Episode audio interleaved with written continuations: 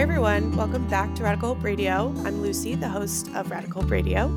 Radical Hope was founded in two thousand eighteen by Pam and Phil Martin after they tragically lost their son Chris to suicide.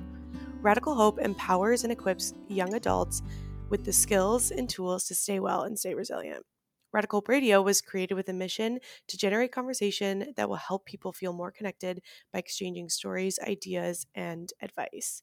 Today, we are talking to Kat from the Mental Matchup podcast, which is powered by Morgan's Message. Morgan's Message's mission is to amplify stories, resources, and expertise to strengthen student-athlete mental health, build a community by and for athletes through peer-to-peer conversations, and provide an advocacy platform.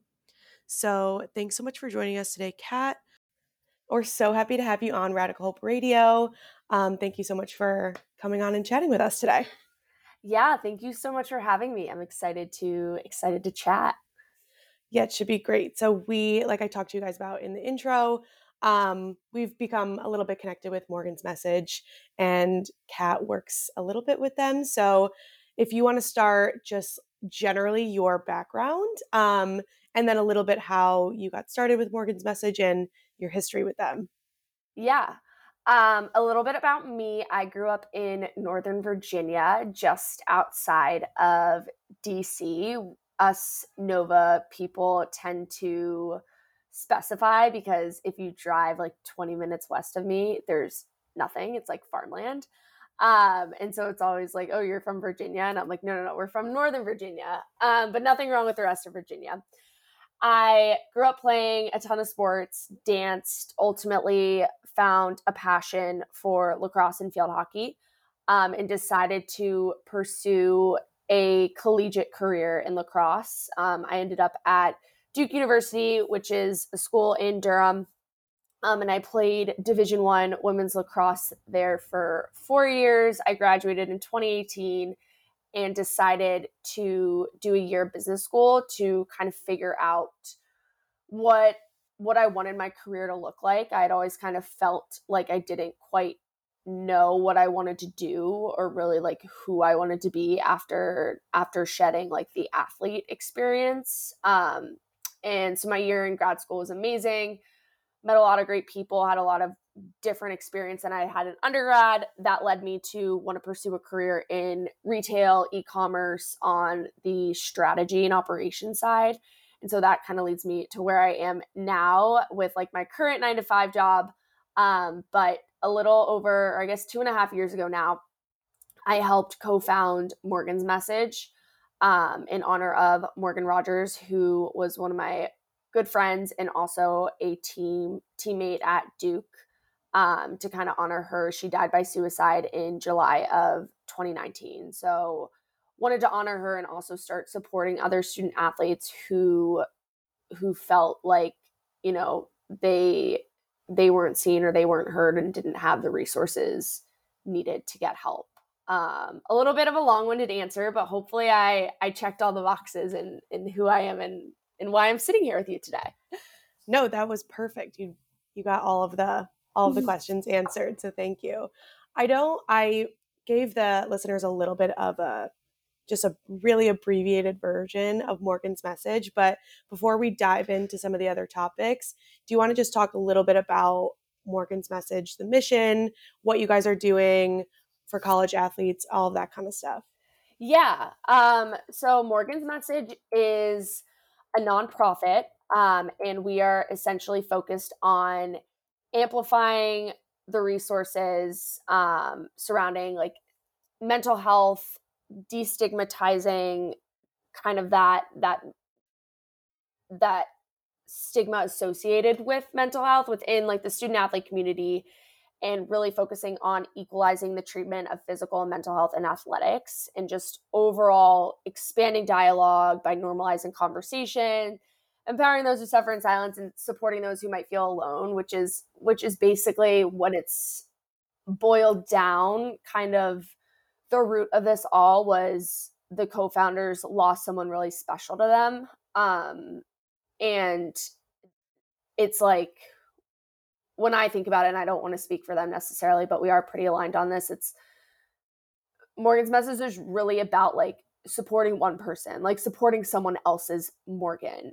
Um, because there's so many people in the world, right? And it can kind of be overwhelming when you're like, all of these people are struggling it, struggling with these things, or, you know, X amount of people. But we really kind of focus on like, if Morgan were here today, like what would we want to give to her? Like what kind of resources do we wish were in play five, six, ten years ago so that she would have felt comfortable raising a hand?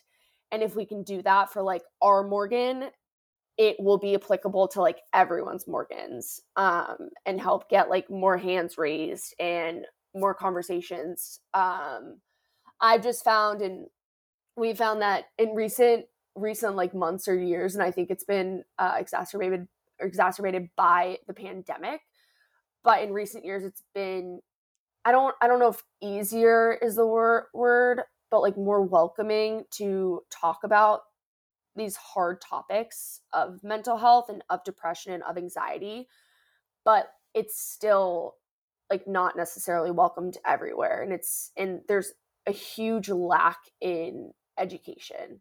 Like if I were to tell you why people aren't understanding of mental health, it's because they were not educated on it at a young age, and they were raised in a generation or by a culture that's like, rub some dirt in it. Like you're fine. Like, men don't cry, like get tougher. Um, and while there is a piece of like mental, mental toughness, that's like, you know, pushing through that last rep of a squat or things like that, that doesn't mean that like being mentally tough means like shutting, not talking about like how sad you are on a daily basis, or that like something's wrong, you know, and that you don't feel like yourself. Um, very rambly, very rambly answer, but that's kind of where Morgan's Message came from.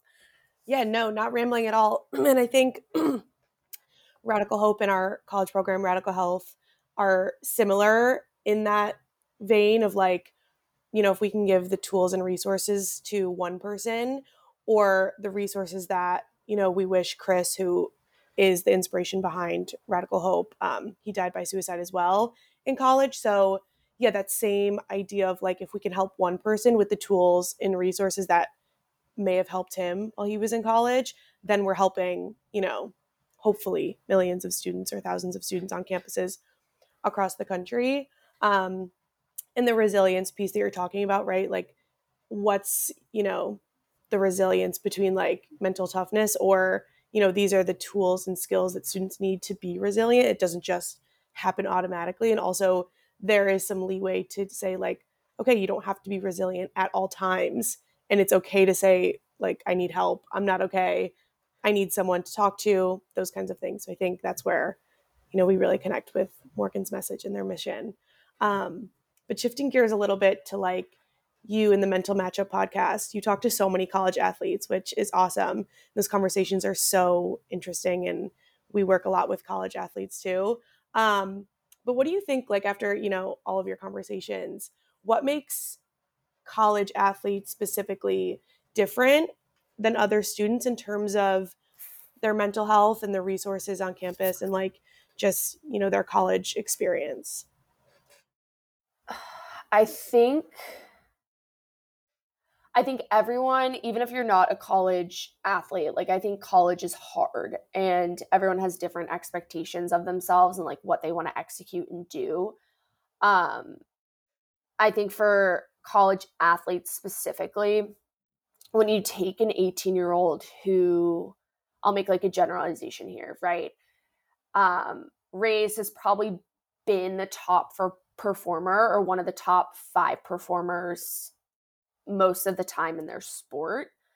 Pile that on with m- most likely they're high performing in the classroom as well. So they're they're kind of like a big fish in a little pond. They have a drive, they have a passion, and pretty much whatever they've like worked for, they've been able to get.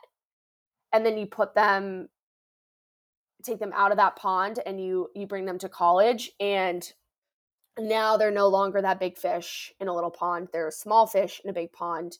They're playing with, like, for lacrosse, for example, like an eighteen year old's body, just like body in general, and like skill level, experience is so different when compared to a senior or like a twenty-two year old.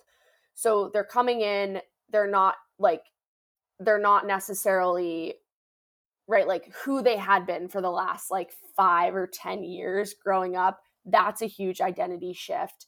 And a lot of athletes growing up associate their whole identities with their sport. Like they're known as, you know, the lacrosse kid, or they're known as the hockey kid. They get to college and they're not necessarily known as that on their team, because now you're surrounded by all of the hockey kids. Um, and then you pile on, on top of that, the want to still perform. So even if you're not on the first line or the second line or even the third line, like you have these high expectations of yourself of like, I want to get out there and perform. And sometimes it's just not clicking. Like the game is so much faster for every sport at the collegiate level. It takes some time and a learning curve. And a lot of athletes like aren't patient, right? Like we're like, let's like get to it. Let's get to it. So I think there's that layer of just like, holy smokes, right? Like new environment as a young kid, and even getting older in your sport, there's a lot of expectations you can have for like, oh, once I'm a junior, I'll play. That doesn't really happen or might happen. Like you, you've no idea. Um, so I think there's this like identity shift, expectation shift. You pile on the fact that student athletes, it's a full-time job. Like you have to make sacrifices. So regular students who, who are like, might be doing all the extracurriculars in the world, right? Like at the end of the day, to a certain extent, like you are almost like under a contract where you have to show up to practice. You have to get your forty hours in that week. Um, you have to say no to social events because you might have a big test in in two days and you know you're traveling. You add that layer of like, I don't know, responsibility. That's a lot. And then pile that on with just like school in general. And I think what you get is just a really steep learning curve.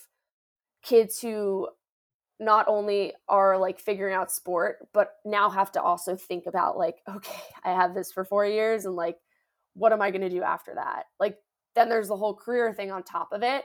And to me, it's just like this pressure cooker of trying to figure out so many different things at the same time. And when you don't have support structures built into place, and chances are you don't, because things not necessarily have come easy, but it's like you've always been able to rely on one thing being a steady and everything else ebbing and flowing. But when everything's ebbing and flowing, it can be so chaotic, so overwhelming. And that's where I think like the mental health piece comes into play of like anxiety comes up, depression comes up. And then you have these young, like even twenty-two, twenty-three, like that's so young, right? Like you have these young student athletes who are like, how do I even raise my hand?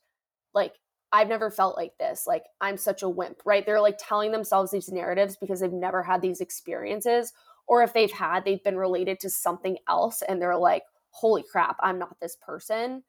Um, and they don't know, like from high school, they didn't have to have these support systems. So it's the first time they're, they're like, wait, maybe I should go see a therapist, or like, maybe I should talk to someone about this. And unfortunately there are people who just like don't talk about it and think that like they can figure it out on themselves. And that's where I think we lose so many student athletes, because they're like, everyone else seems like they're handling this. Like, I'm not going to talk to them about it. They won't understand. They're going to think like, oh God, like get her on a watch list. Right. Um, and so that's where I think like there's like that difference in being a student athlete to being just, and I don't want to say like just a student, but having different responsibilities. Um, yeah, I don't know if there's any probing questions you want to, you want to ask from that. That was a well, lot. Yeah. I was going to say, you were talking about stigma a little bit before, and I'm just wondering your thoughts on this. I don't think there's a right or wrong answer, but just the idea of like a culture shift around stigma and mental health happening maybe slower within not even just collegiate athletes, like athletes at every level. Is there, you know, that stigma changing a little slower in those groups than it does in other groups? I honestly, I don't think I talk to enough, like, I don't think I have enough, like, information to be able to make, like, a takeaway of, like, yes or no. I think within the athletic community, and this is, like, a little bit of a different answer to, like, kind of your question, is I think the stigma can be shifted, but I think it comes from within, and I think it comes from, like, coaches setting a standard for culture for their teams and not allowing, or, like, I guess better yet, like, allowing these conversations and allowing for support and kind of, like, veering into it versus veering away from it, pretending like it's not happening or it's the elephant in the room. Um, because I think the more transparent we can have these conversations, like, eighteen-year-olds, nineteen-year-olds, twenty-year-olds, like, they're looking up to their coaches and they're looking up to their upperclassmen. And that's where I think within athletics, we can probably shift it a little bit quicker in the longer term if there is that transparency, just because athletes are like, all right, I'm bought in. Like, let's do this. Like, let's have these conversations. But if there's not someone leading it in, like, a productive manner, that's where I'm like, you know, the growth is going to be slower than than we'd like it to be. Right, because especially, like, on a team, I wasn't a college athlete, so I can't even begin to imagine, like, the culture of, like, being on a team like that and how close everyone becomes.